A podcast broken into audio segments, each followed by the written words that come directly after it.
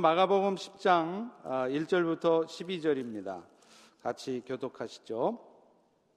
예수께서 거기서 떠나 유대 지경과 요단강 건너편으로 가시니 무리가 다시 모여들거늘 예수께서 다시 전례대로 가르치시더니 바리새인들이 예수께 나와 그를 시험하여 묻되 사람이 아내를 버리는 것이 옳으니까 대답하여 이르시되 모세가 어떻게 너희에게 명하였느냐 이르되 모세는 이혼 증서를 써 주어 버리기를 허락하였나이다.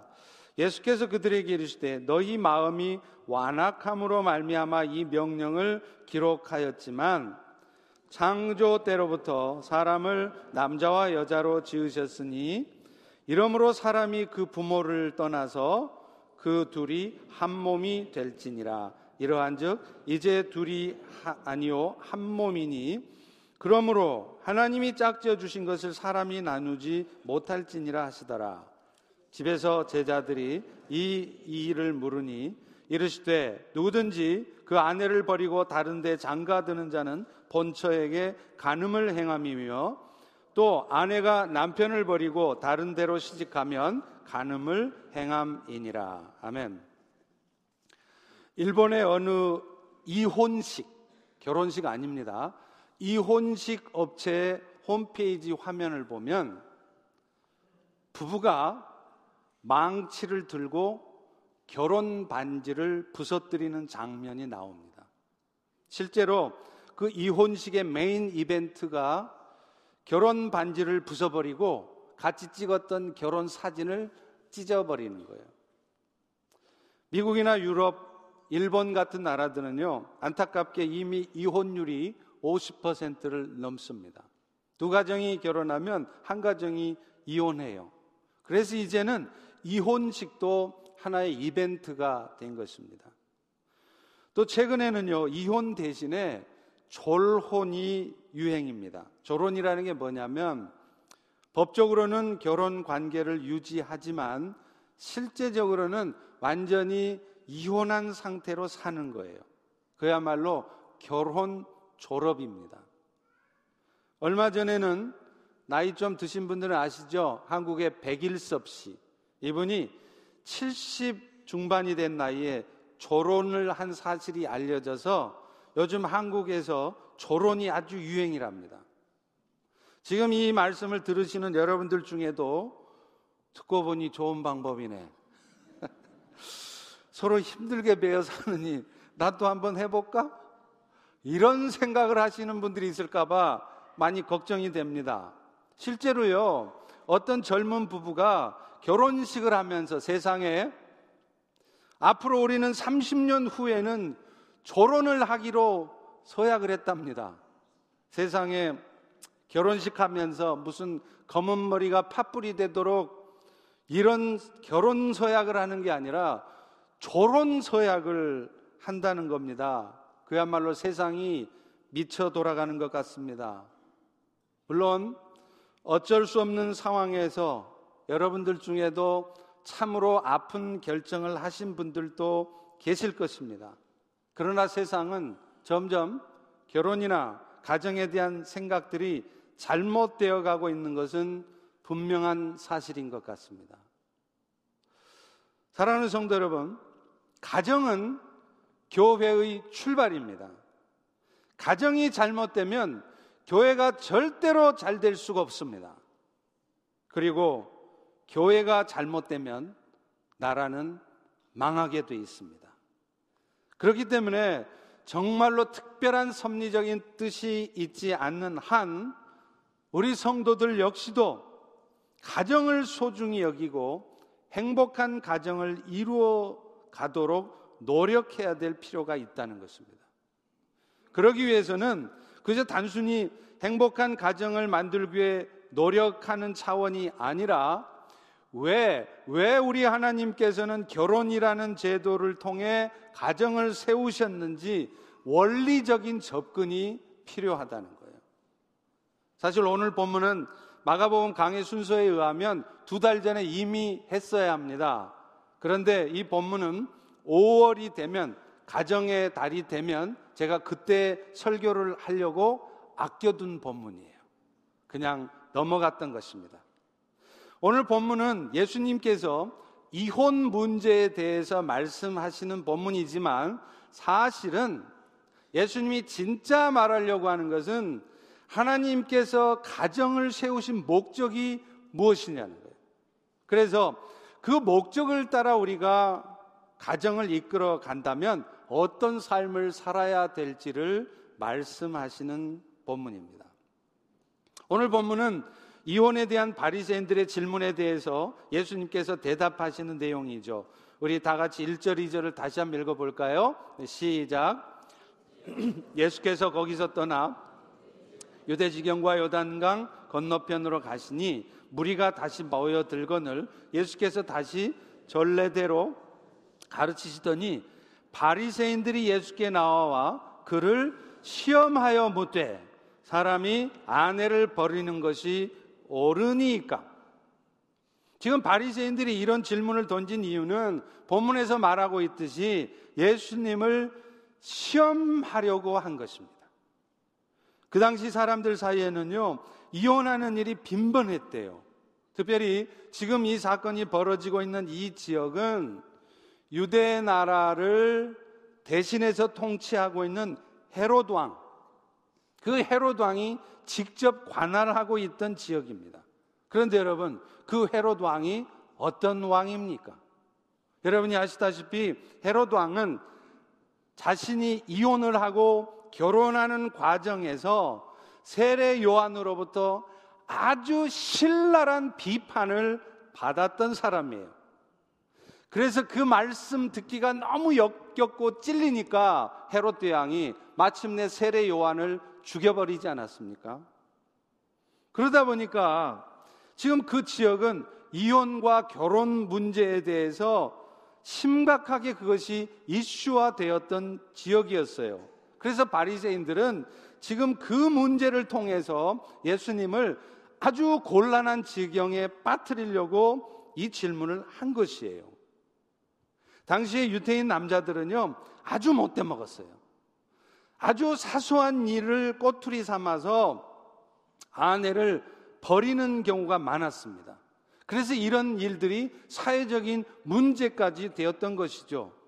그런데 만약 이런 상황에서 우리 주님께서 바리새인들의 질문에 대답을 하면서 아내를 버리는 것이 가하다, 괜찮다, 이렇게 말씀을 하시면 틀림없이 대적자들은 그 예수를 아주 음란과 방종의 옹호자라고 몰아붙일 거라는 거예요.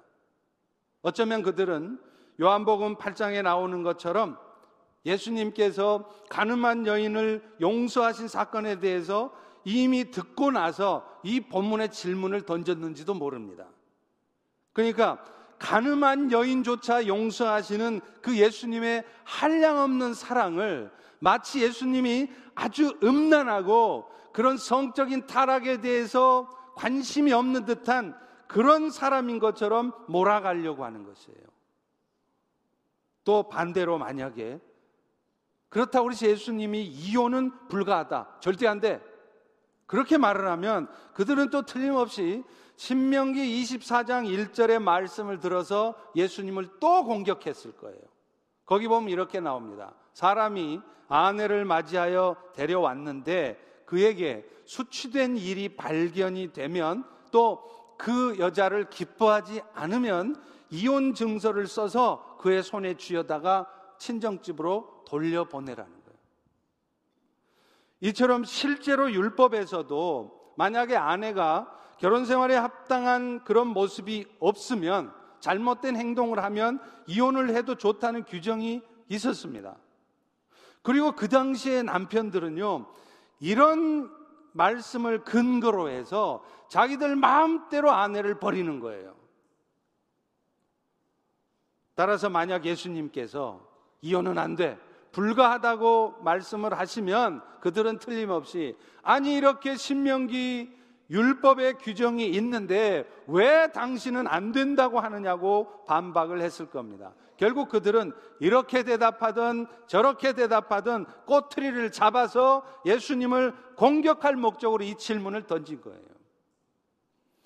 그런 의도를 예수님은 이미 간파하고 있습니다. 그래서 예수님은 오히려 역질문을 던지십니다. 3절, 4절을 보십시오. 모세가 어떻게 너희에게 명령했느냐? 그러자 바리새인들이 대답해요. 이르되 모세는 이혼 증서를 써 주어서 버리는 것을 허락하였습니다. 예수님이 지금 이런 질문을 하셨던 이유는 바리새인들이 자신들의 생각의 근거로 제시했던 그 율법의 말씀을 통해서 오히려 오히려 결혼 제도를 두신 하나님의 목적에 대해서 말씀하려고 하는 거예요. 그들이 자신들의 어떤 생각이 기준으로 삼는 율법을 근거로 해서 오히려 예수님은 왜 하나님이 너희들을 결혼하게 하고 왜 하나님은 너희들에게 가정을 두게 했는 줄 아니 하고 하나님의 그 목적과 의도를 가르치시려는 겁니다. 사실 당시에는요, 말씀드린 것처럼 신명기 24장 1절의 말씀을 근거로 해서 자유롭게 이혼을 했어요. 자, 그런데 문제는 그 이혼의 근거로 삼는 신명기 24장 1절에 나오는 수취되는 일이 과연 뭐냐는 거예요. 그냥 아무렇게나 이혼해도 되는 게 아니고 여자가 아내가 수치되는 일이 발견되면 그걸 근거로 이혼하라고 그런 거예요. 그러면 그 수치되는 일이 뭐냐? 이것에 대해서 성경을 비교적 엄격하게 했던 사람들이 있습니다. 샴마의 학파란 사람들이에요.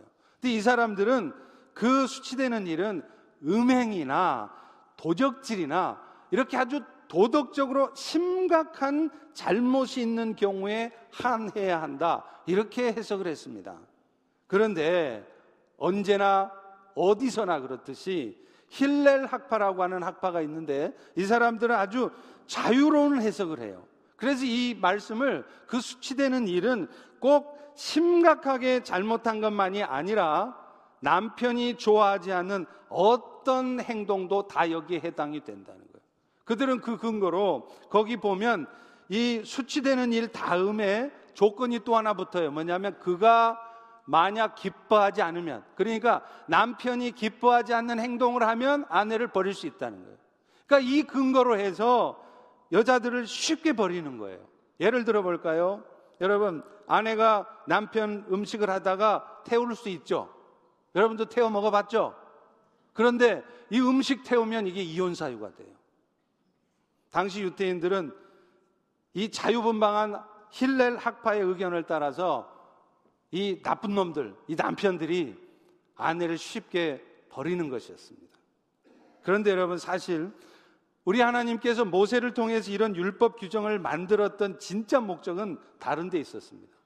쉽게 이혼해도 된다고 허락하려고 그런 게 아니라 당시에 이런 절대적인 가부장적 사회에서 아내들이 함부로 버려지고 아내들이 무시되는 것을 막기 위한 조치로 이 규정을 둔 것이었어요. 다시 말하면 아내를 자기 소유물처럼 생각했던 가부장적인 사회의 남편들로 하여금 아내들을 함부로 대하지 못하도록 마음대로 버리고 그렇게 하지 못하도록 이 규정을 둔 거예요.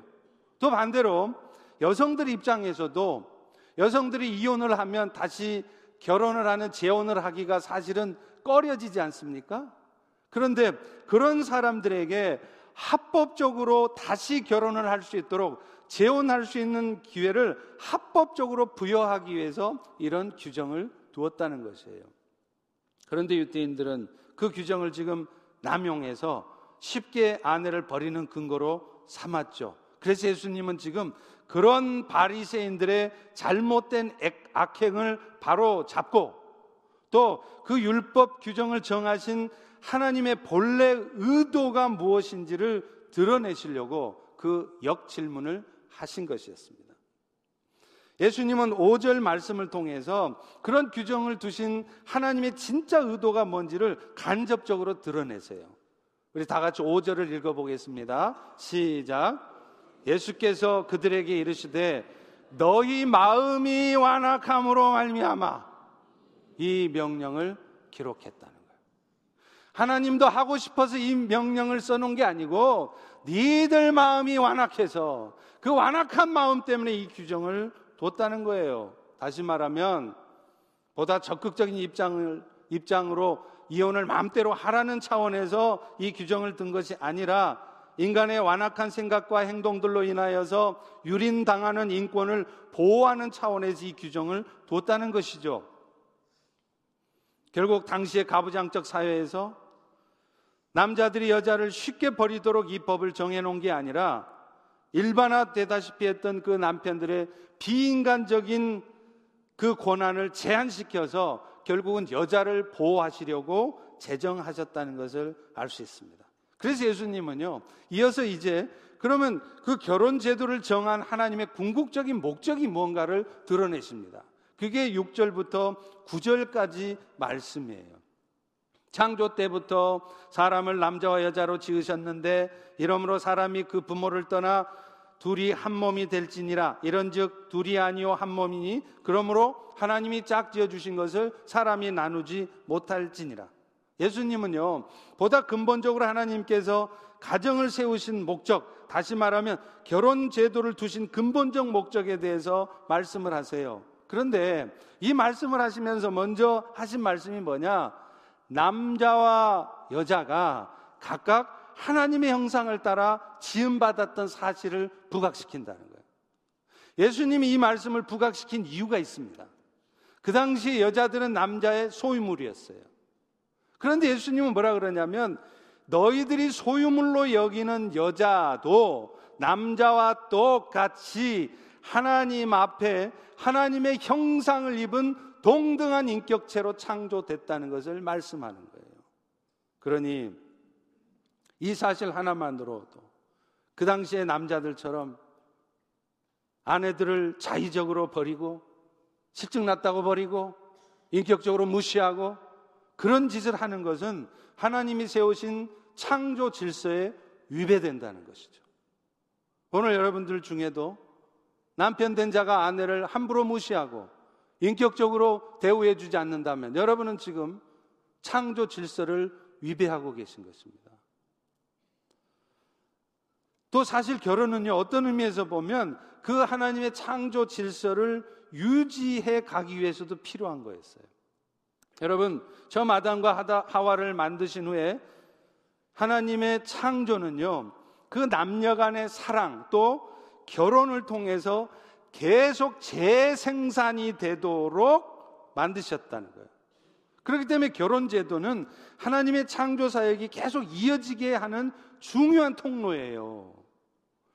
실제로 여러분 하나님이 첫사람 아담을 만드신 다음에 뭐라고 명령하시죠? 장세기 1장 28절에 보세요. 거기 보면 하나님이 그들에게 복을 주시며 그들에게 이르시되 너희는 이제부터 생육하고 번성해서 땅에 충만해져 갖고 땅을 정복하고 다스리라는 거예요. 다시 말하면 하나님의 창조하신 세상에서 너희들은 하나님을 대신하여 왕이 되어 갖고 이 세상을 다스리고 통치하라는 거예요. 그걸 위해서 너희들이 해야 될 일이 뭐냐? 먼저 번성하라는 거예요. 땅에 충만하라는 겁니다. 이게 하나님이 사실은 결혼 제도를 두신 가정을 이루게 하신 첫 번째 목적이에요. 저희 교회도 비교적 젊은 부부신데 자녀가 무려 다섯 명. 저도 팔남매인데 저는 그래도 옛날 사람이잖아요, 이제. 비교적 40대 젊은데 다섯 명. 그 쫄망쫄망 다섯 명 데리고 다니는 걸 보면 내가 걱정스러워요. 저걸 어떻게 키우나? 그런데 한편으로는요, 대견스럽습니다. 야, 젊은 분들이 다른 분들이구나. 그 하나님의 창조 질서에 충실하느라고 저렇게 애를 많이 낳으셨구나. 여러분, 이게 얼마나 사실은 귀한 일인지 몰라요. 그런데 요즘은 한국에서는 뭐 애도 안 낳잖아요. 지금 1.0도 안 된다면서요. 이게 뭔 일입니까? 근데 예수님은 그런 의미에서도 부부가 결혼을 하면 한 몸이 되라고 말을 해요. 7절과 8절을 같이 읽습니다. 시작. 이러므로 사람이 그 부모를 떠나서 그 둘이 한 몸이 될지니라 이러한 적 이제 둘이 아니요 한 몸이니 여기서 말하는 한 몸이라는 것은 말할 것도 없이 부부가 부모와는 독립된 인격체로서 하나 되라는 거예요. 정신적으로 영적으로 하나 되라는 거죠. 그런데요. 그렇다고 해서 육체적인 하나됨을 말하지 않는 것이냐? 아닙니다. 이 하나됨에는 육체적인 의미의 하나됨도 포함돼요. 왜냐하면 그것이 하나님의 창조 사역을 이어가는 것이고 애초에 처음 창조의 시에 하나님께서 결혼 제도를 두신 목적이기 때문에 그런 것입니다. 그렇기 때문에 부부간에 잠시 하나님 앞에 기도하기 위하여 그래서 각 방을 쓰는 것은 오케이입니다. 그러나 지속적으로 다른 방을 쓴다는 것은 창조 질서에 합당하지 않은 것이에요. 그런 의미에서 보면 우리는 왜 또 동성 간의 사랑이나 결혼이 잘못된 것인지를 분명히 알 수 있습니다. 여러분, 우리는 동성애자들이나 혹은 동성 간 결혼하는 사람들을 동일하게 사랑해야 돼요. 사랑해야 되는 거 맞아요. 그런데 그들을 사랑한다고 하는 것이 그들이 원하는 대로 하게 해주는 것은 아닙니다. 왜냐하면 동성 간의 결혼을 하게 되면 그것은 하나님의 창조 사역이 계속되지 못하도록 막는 것이기 때문에 그래요. 그리고 동성 간의 사랑은 다른 사람들이 정상적인 창조 사역에 동참할 수 있는 기회를 박탈시키는 겁니다. 그러니까 이것은 죄악인 거예요. 또 어쩔 수 없이 그럴 수밖에 없는 이유, 또 애를 낳지 못하는 그런 상황에서 아이를 못 낳는 거야 어쩔 수 없지만 자의적인 결정으로 애를 낳지 않는 분들이 계십니다.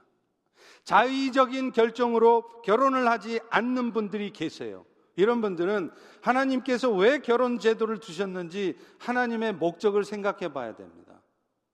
예를 들면 단지 애 키우는 게 번거로워요. 귀찮아요. 부담스러워요. 그러니까 애를 안 낳습니다. 또 자기 개발을 위해서 자기 발전을 위해서 애 놓으면 그 애가 방해가 될까봐 애를 안 가지려고 그래요. 그러면서 이게 아주 굉장히 현대적인 앞서가는 사고를 하고 있는 현대인인 것처럼 착각한단 말이죠. 이거 정말 잘못된 것입니다. 또 결혼도 마찬가지예요. 하나님은 결혼해서 특별한 하나님의 섭리적인 뜻이 없는 한 결혼해서 가정을 이루는 것이 하나님이 원하는 바입니다. 그런데 결혼하려고 해도 못하는 상황이 어쩔 수 없지만 충분히 결혼할 수 있음에도 안 해요. 왜냐하면 독신으로 골드미스? 혼자 재밌게 행복하게 살려고 말이죠. 이건 심지어 죄악이라고까지 말할 수 있습니다. 좀 더 주님께만 헌신된 삶을 살기 위해 스스로 결혼을 포기한 사람들도 있지만 단지 결혼 생활을 유지해 가려면 자신이 많이 희생해야 되고 그것 때문에 자신의 발전에도 방해가 될까봐 결혼 안 하고 독신으로 살려고 하는 사람들 잘못된 생각이라는 거예요. 이런 생각들은 애초에 결혼 제도와 가정을 통해서 하나님의 창조 사역들이 계속 되어져 가기를 원하시는 하나님의 의도와는 맞지 않는 생각인 것입니다. 그런데 하나님께서는 결혼 제도를 두신 또 하나의 중요한 목적이 있었어요. 그것은 곧 가정을 통해서 세상을 구원하시고자 하는 당신의 뜻을 이루어 가시려는 거예요. 그것은요, 무엇보다도 가정의 성원들이 영원 구원에 이루도록 하는 것을 의미합니다. 여러분, 우리가 잘 알고 있지만 그 뜻을 잘못 이해하고 있는 성경 구절이 하나 있어요. 그게 뭐냐면 사도행전 16장 31절의 말씀인데 사도 바울은 자신을 가두었던 간수를 향해서 이렇게 말해요. 주 예수를 믿으라. 그러면 너와 너의 집이 구원을 받을 것이다. 아시다시피 사도 바울은 복음 전하다 감옥에 갇혔잖아요. 그럼 우리 같으면 얼마나 불평을 하겠어요? 하나님, 내가 뭘 잘못했어요? 내가 무슨 나이트클럽을 갔습니까? 뭐 바람이 났습니까? 도둑질을 했습니까? 주 예수 그리스도의 복음을 열심히 전했는데 왜 그런 나를 감옥에 가두십니까? 우리 같으면 불평하고 원망했을 것 같아요. 그런데 바울은 원망하지 않았습니다. 하나님의 뜻은 알 수 없지만 이렇게까지 하실 때는 틀림없이 하나님이 선한 뜻이 있을 것이다. 그 상황에서도 하나님을 찬송했고 기도했다 그럽니다.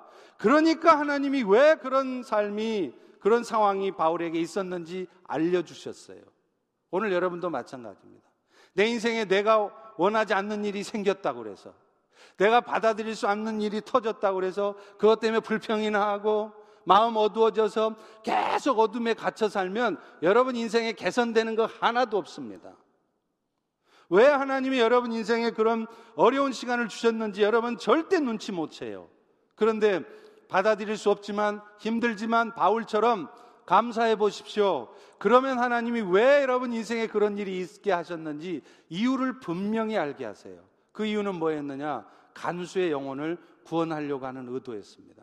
그래서 바울은 감옥문이 열려도 안 도망가잖아요. 다른 제수들처럼 안 튀어나가잖아요. 간수를 기다린 겁니다. 그리고 간수가 올 때 이 말을 했죠. 그런데 우리는 이 말을 이해할 때 예수를 믿으면 너만 구원받는 것이 아니라 네 가족도 구원받는다. 그렇게 이해를 해요. 그런데 여러분 실제 보십시오.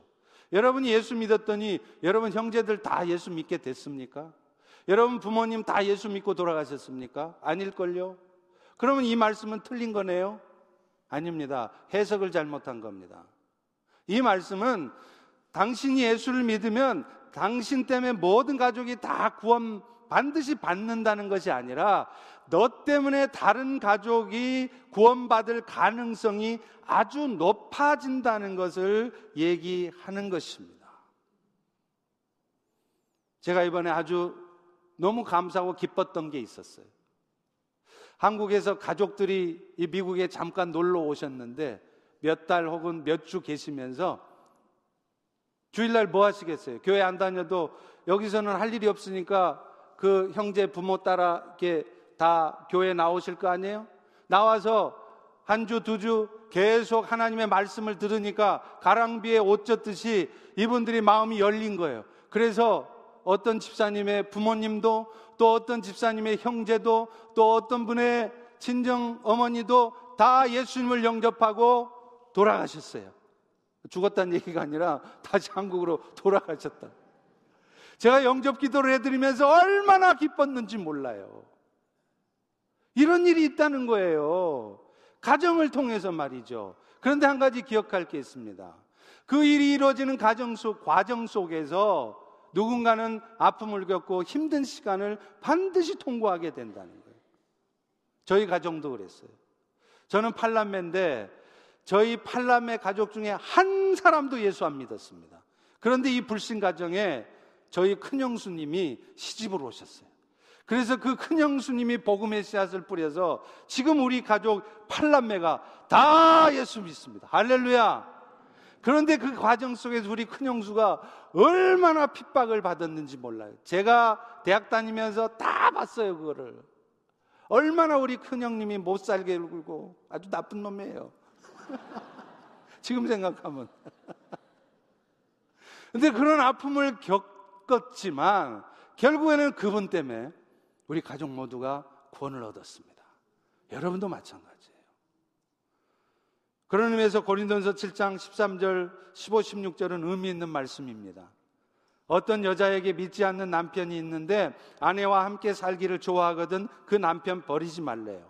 그런데 혹시 믿지 않는 배우자가 갈리기를 원하거든 갈려도 좋답니다. 이혼해도 된대요. 믿지 않는 배우자가 원하면. 그런데 그 다음 말이 중요해요. 그러나 하나님은 화평 중에서 너희를 부르셨느니라. 아내 된 자여 네가 남편을 구원하는지 어떻게 알며 남편 된 자여 너 때문에 네 아내가 구원받을지 어찌 알냐는 거예요. 이 말이 무슨 말이에요? 믿지 않는 배우자 때문에 믿지 않는 친정 식구, 시댁 식구 때문에 여러분이 진짜 고달프고 힘든 시간들이 있을지라도 그 과정을 통과하고 나면 그런 여러분들 때문에 믿지 않던 남편이 예수를 믿고 믿지 않던 친정 시댁 부모들이 예수를 믿는단 말이에요.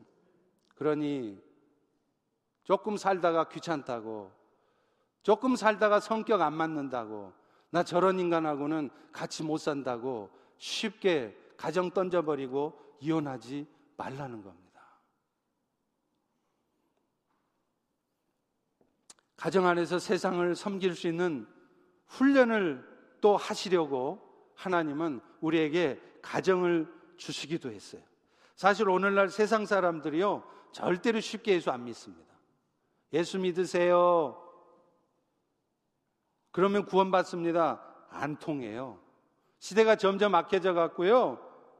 지난번에 우리 아가페 뱅킷 보셨잖아요. 초청해도 안 옵니다. 와서 복음의 말씀 들어도 영접 안 해요. 그렇기 때문에 오늘 우리에게 더 필요한 게 뭔지 아세요? 그 크지 사랑의 섬김을 베푸는 것입니다. 안 받아들여도, 안 믿어도, 힘들어도 계속 사랑의 베풂을 베푸는 거예요. 그러다 영혼 구원의 역사가 있는 거죠. 여러분 missional church가 뭐예요? 우리는 선교하면 자꾸 아프리카에 선교사 많이 보내는 걸로 생각하는데 missional church의 진짜 뜻은 그게 아니에요. 교회의 본질이 영혼을 구원하는 선교 공동체라는 사실을 기억하고 우리 자신들 한 분 한 분이 아프리카로 선교사로 가든 아니면 이 땅에 남아 살든 나는 선교사라는 사명감을 가지고 사는 것 이것이 바로 missional church입니다. 그래서 아프리카에 선교사를 보내는 일도 우리는 계속 할 것입니다. 더 많이 해야 됩니다. 그러나 또한 우리의 사랑의 섬김을 통해서 우리 주변의 사람들을 섬기는 일 또한 여전히 계속해야 돼요. 이게 missional church예요. 그래서 제가 아는 어떤 목사님 교회는요, 모든 성도들의 호칭이 다 똑같아요. 그 교회도 우리처럼 장로도 있고요, 안주집사 권사 다 있어요. 그런데 모든 성도들을 다 뭐라고 부르냐면 선교사 이렇게 불러요. 김집사, 김권사가 아니라 김성교사입니다. 오늘 우리 교회도 그렇게 해보기를 원합니다. 아멘? 아, 아멘 안 하셨어. 난리 나죠. 그리고요, 더 중요한 게 있어요. 제가 거기 은혜 받았는데, 아직 예수를 믿지 않는 세상 사람들은 다 뭐라고 부르냐면, 예비 선교사. 아내를 맨날 힘들게 하고 상처 주는 말이나 하고 구박하는 아주 못된 남편도 저 나쁜 놈, 왼수 같은 놈이 아니라 뭐라고요? 예비 선교사. 왜요? 사도 바울이 그랬잖아요. 사도 바울이 얼마나 나쁜 놈이었습니까? 예수 믿는 사람들 잡아다가 죽이는 아주 악질 반동분자예요. 그런데 그 나쁜 놈이 예수 믿더니 사도가 되잖아요. 그러니까 오늘 또 여러분을 그렇게 못 살게 울고 힘들게 하는 여러분의 남편 혹은 자식, 아내, 여러분의 시댁, 친정, 부모님들 나쁜 사람, 나쁜 놈이라고 말하지 마시고 오늘부터 이렇게 부르시기를 바랍니다. 따라서 해봅니다. 예비 선교사님, 그러면 여러분의 마인드셋이 바뀌어요. 어찌되었던 그런 목적을 위해서는 가정이 가장 좋은 아가페 훈련장이에요. 사실 우리 성도들이 가장 마음에 안 드는 사람 들어보라 그러면요. 놀랍습니다. 의외로요. 자기 남편 아내를 드는 사람이 많아요. 안 믿어지시죠? 상담 깊이 들어가 보면요. 다 그래요. 제일 당신 힘들게 하는 사람이 누굽니까? 제일 싫은 사람이 누굽니까? 그러면요. 저희 남편이요. 저희 아내요. 가장 가까워야 될 사람들이 마지못해서 살아가는 경우가 의외로 많다는 거예요. 그런데 여러분 우리가 먼저 기억해야 될 게 있습니다. 하나님께서는 가정 안에서 먼저 사랑의 훈련을 하게 하신다는 거예요. 그래서 가정 안에서 마음에 안 들고 못마땅하고 엉뚱한 짓 하는 그런 배우자를 참아줄 수 있고 기다려줄 수 있는 그런 훈련을 하게 한 다음에 그 훈련 받은 사람이 세상에 나가서 영혼 구원을 하게 한다는 거예요. 그거 훈련하시느라고 오늘 또 여러분 옆에 앉아 있는 그 인간이 그 인간인 이유입니다. 할렐루야. 그래서 하나님께서는요, 한번 가정을 이루면 쉽게 가정을 깨뜨리지 못하도록 규정을 뒀어요. 그게 오늘 본문 9절 말씀 아닙니까? 같이 한번 읽어봅니다. 시작. 그러므로 하나님이 짝지어 주신 것을 사람이 나누지 못할지니라 하시더라. 근데 여러분 재밌는 거는요.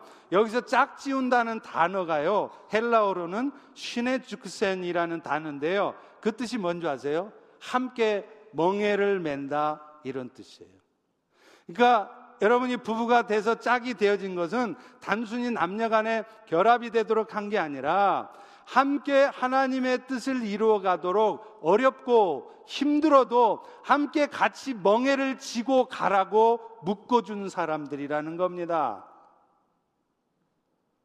그래서 예수님은 그런 가정의 어려움을 극복하지 못하고 쉽사리 이혼을 선택하면 그것은 곧 하나님의 이런 목적을 따라 살지 않겠다는 다시 말하면 그 훈련을 거부하는 것이 되고 그래서 그런 가운데 이혼 후에 다른 사람과 결혼을 하게 되면 그것은 가늠하는 것이 된다고까지 얘기를 하는 거예요. 11절과 12절 보십시오. 누구든지 그 아내를 버리고 다른 데 장가들면 본처에게 간음하는 것이고 아내가 남편 버리고 다른 데 시집가면 간음을 행한 것이다. 그런데 이 말씀은 조심스럽게 해석해야 돼요. 이 말씀은 이혼한 다음에 다시 재혼을 하면 그 모든 재혼하는 사람들은 다 간음하는 것이 된다. 그 말이 아닙니다. 오늘 본문을 잘 살펴보세요. 앞에 조건이 붙어요. 뭡니까? 남편과 아내를 버리고 재혼하는 사람이에요. 그러니까 어쩔 수 없는 이혼할 수밖에 없는 그런 아픔 가운데 이혼한 사람들을 말하는 게 아니라 그저 성격 좀 안 맞는다고 아니면 다른 남자하고 다른 여자하고 눈 맞아 갖고 다른 사람하고 결혼하려고 이런 사람들에 대해서 말씀하는 것입니다. 그런 의미에서 오늘날 한국도 지금 간통죄가 폐지됐잖아요. 아닙니다. 간통죄는 있어야 됩니다. 그런 법적 규정이 있어야 우리가 눈 맞는 일이 없는 거예요. 눈이 맞으려고 그랬다가도 아니지 하고 돌이킨단 말이에요. 그래서 간통죄는 있어야 돼요. 오늘 성경도 그렇게 얘기하잖아요. 근데 안타까운 것은 요즘 세상 사람들이 심지어는 우리 그리스도인들조차도요 단순히 성격 차이로 혹은 다른 사람하고 눈 맞아 가지고 쉽게 이혼하는 경우들이 너무 많다는 겁니다. 아십니까? 세상의 이혼율하고 교회 성도들의 이혼율은 달라야 되잖아요. 교회 성도라고 이혼 안 해야 된다는 건 아니에요. 어쩔 수 없는 상황에서 이혼할 수 있습니다. 성경에도 그걸 허락했기 때문에요. 그렇지만 적어도 세상 사람들 이혼율하고는 달라야 되잖아요. 그런데 놀라운 거는요, 한국도 지금 세상 사람의 이혼율과 교회 안의 성도 이혼율이 똑같다는 사실입니다. 이 사실 우리가 어떻게 설명할 겁니까? 결국 하나님의 창조 사역, 구속 사역을 이루어가기 위한 가정을 유지하기 위해서라도 우리 부부는 어려움을 잘 이겨내고 그 가정에서 이 아가페 훈련을 감당해야 된다는 그렇다면 그 아가페 훈련장으로서의 가정에서 남편과 아내가 어떻게 훈련을 잘 감당할 수 있을까요? 가장 먼저는요, 내가 받은 그리스도의 사랑을 기억하라는 거예요. 여러분, 로마서 5장 8절이 여러분에게 하나님께 주신 사랑을 쓰고 있습니다. 뭐라 그럽니까? 우리가 아직 죄인이었을 때 그리스도께서 우리를 위해 죽으심으로 우리를 사랑해 줬다. 우리가 구원을 받고 예수님의 사랑을 입을 때는 우리가 이쁜 짓에서 받은 게 아니에요. 우리는 전혀 사랑받을 자격이 없는 상태에서 받았습니다. 마치 여러분의 남편과 여러분의 얄미워 죽겠는 아내처럼 말이죠. 전혀 사랑받을 가치가 없는 우리들을 예수님이 먼저 사랑해 주셨고 그런 우리를 위해 심지어는 자신의 가장 소중한 생명까지 희생하면서 이 못돼 먹은 이 자격 없는 우리를 먼저 사랑하셨단 말이에요. 언젠가 오카노 목사님께서 설교 중에 그런 예화를 드셨어요. 화재가 나서 많은 사람이 다치고 재산 손실이 났는데요. 그때 그 과정에서 어떤 소방관이 불 속에 뛰어들어서 사람 하나를 건져냈답니다. 그런데 안타깝게 그 과정에서 그 소방관은 그 불 속에서 죽고 말았어요. 그런데 놀라운 것은 알고 보니까 그 소방관이 생명을 걸고 구해내 온 사람이 누구냐? 바로 불을 지른 방화범이었다는 겁니다. 여러분, 이게 얼마나 웃기는 얘기예요. 그런데 옥 목사님이 그 뉴스를 보면서 깨달아지더라는 거예요. 내가 바로 저 방화범이다. 여러분이 그 방화범입니다.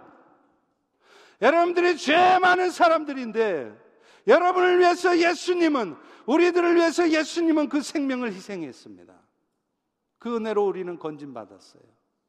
그런데 우리는 우리 주변에 조금 연약한 지체들, 내 바로 옆에 있는 나를 속상하게 하고 힘들게 하는 우리의 남편들, 아내들을 못 참아주는. 못 받아주는 거예요. 그래서 이렇게 사느니 이혼합시다. 쉽게 이혼해 버리는 것입니다. 아닙니다. 우리는 사랑받을 자격이 있어서 사랑받은 것이 아닌 것처럼 따라서 우리 남편들도 우리 아내들도 사랑받을 자격이 있어서 사랑할 만하기에 사랑해 줘야 되는 게 아니에요. 내가 받은 사랑을 먼저 기억할 때 우리는 사랑받을 자격 없어도 사랑해 줄 수 있어야 돼요. 여러분, 진정한 사랑은 나한테 잘해주고, 고맙게 주고, 인사 꼬박꼬박 하고, 뭐 이것저것 챙겨다 주고, 그런 사람을 사랑하는 거, 그건 진짜 사랑이 아니에요. 여러분한테 상처 주는 말 던지고 여러분 굉장히 힘들게 하고 어렵게 하는 사람을 스트럭을 하면서 사랑해 내는 것 이것이 진짜 사랑이고 이 사랑이 영혼을 구원합니다. 마지막으로 또 하나는요. 그 과정에서 영혼 대신 주인, 주인 대신 하나님께서 그 모든 일을 이루실 것이라는 믿음과 기대를 가지라는 거예요. 왜냐하면요. 그 믿음을 가진 사람만이 하나님께서 그 일을 이루실 때까지 기다려 줍니다. 인내해 줍니다. 여러분, 여러분의 속썩기는 남편을 여러분이 기다려주고 인내해주고 참아주면 여러분은 세상 사람 열 사람을 상대할 수 있습니다. 여러분이 속썩기는 여러분 자식 하나를 감당해주고 받아들여주고 있으면 그런 여러분들 선교제 나가면요 백 사람을 상대해낼 수 있습니다. 그러나 그 일을 성령께서 이루실 것이라는 것을 먼저 믿으시고 기대하십시오. 기대하십시오. 1차 세계대전 때 일입니다. 어느 야전병원에 장교 하나가 중상을 입고 왔어요. 그 장교를 진심으로 간호하던 간호사는 크리스찬이었습니다. 그 간호사가 장교한테 이렇게 말해요. 당신의 마음속에 하나님이 들어오시도록 기도할게요. 그러자 그 장교는 아주 비아냥거리듯이 이렇게 대답했답니다. 미안하지만 당신은 그 기도를 곧 포기하게 될 것입니다. 그러자 이 간호사는 이렇게 대답했대요. 저는 절대로 포기하지 않을 것입니다. 왜냐하면 저는 지금도 한 사람이 하나님께로 향해질 수 있도록 12년 동안이나 기도해 오고 있습니다. 그러자 그 장교가 물었대요. 아니, 당신이 12년 동안이나 기도하고 있으면 그게 당신 오빠? 혹은 당신 아버지? 그랬더니 아니래요. 저는 그 사람 얼굴도 모릅니다. 근데 저희 어머니가 독일의 어느 공작 부인의 집에서 하녀로 일하고 있는데 그 공작 부인께서 그 간호사 어머니한테 자기 아들의 영혼을 위해서 기도 부탁을 했다는 거예요. 12년 전부터 방탕한 생활을 하고 있는 아들을 위해서 기도 부탁을 해서 그 말을 들은 그 간호사도 그 엄마 때문에 그 공작 부인의 아들을 위해서 12년 동안 기도해오고 있대요. 얼굴도 모르는데. 그러자 그때 그 장교는 당황해서 물었습니다. 그러면 당신 어머니 이름이 혹시 테레사이십니까? 놀랍게도 그 장교는 그 간호사가 12년 동안 기도해오고 있었던 그 공작 부인의 아들이었습니다. 할렐루야, 할렐루야. 그 놀라운 하나님의 섭리를 경험하니까 이 장교도 그 자리에서 예수님을 영접했습니다. 사랑하는 성도 여러분, 내 남편 안 된다고. 사람 진짜 안 변해. 그 인간 안 돼. 그런 말 하지 마십시오.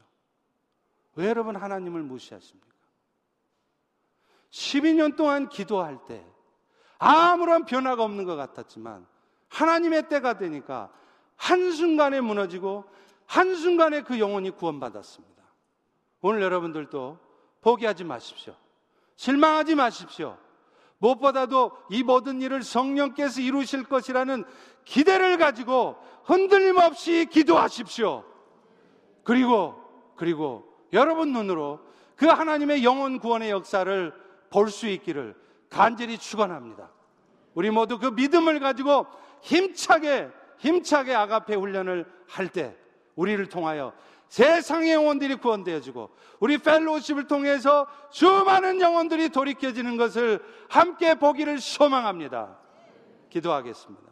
하나님, 오늘 또 말씀을 통하여서 우리에게 하나님이 무엇을 원하시는지, 특별히 우리 가족 관계 속에서 우리의 남편과 아내를 향하여 우리가 어떻게 행동하고 말하기를 원하는지 깨닫게 하시니 감사합니다. 이제 우리 펠로십의 모든 성도들 설사 배우자가 마음에 안 들어도 정말 포기할 수밖에 없을 정도로 심각해도 하나님이 하실 것이라는 믿음 가운데 무엇보다도 내가 받은 그리스도의 사랑을 먼저 기억함으로 그들을 받아줄 수 있고 사랑해 줄 수 있도록 도와주시옵소서. 이 시간 특별히 이미 그 아픔을 겪고 또 이혼의 아픔 속에서 또 새로운 삶을 출발한 분들도 계십니다. 하나님 저들이 이제 그 지난날의 아픔 때문에 더 이상 죄책감에 휩싸여 있지 않도록 도와주시옵소서. 이제 지난날에 연약했던 모습들은 하나님 앞에 내어드리고 이제부터라도 정말로 함께 멍해를 매며 하나님의 뜻을 이루어가는 그런 새로운 삶을 힘차게 출발할 수 있도록 은혜 베풀어 주시옵소서 예수님 이름으로 기도합니다. 아멘.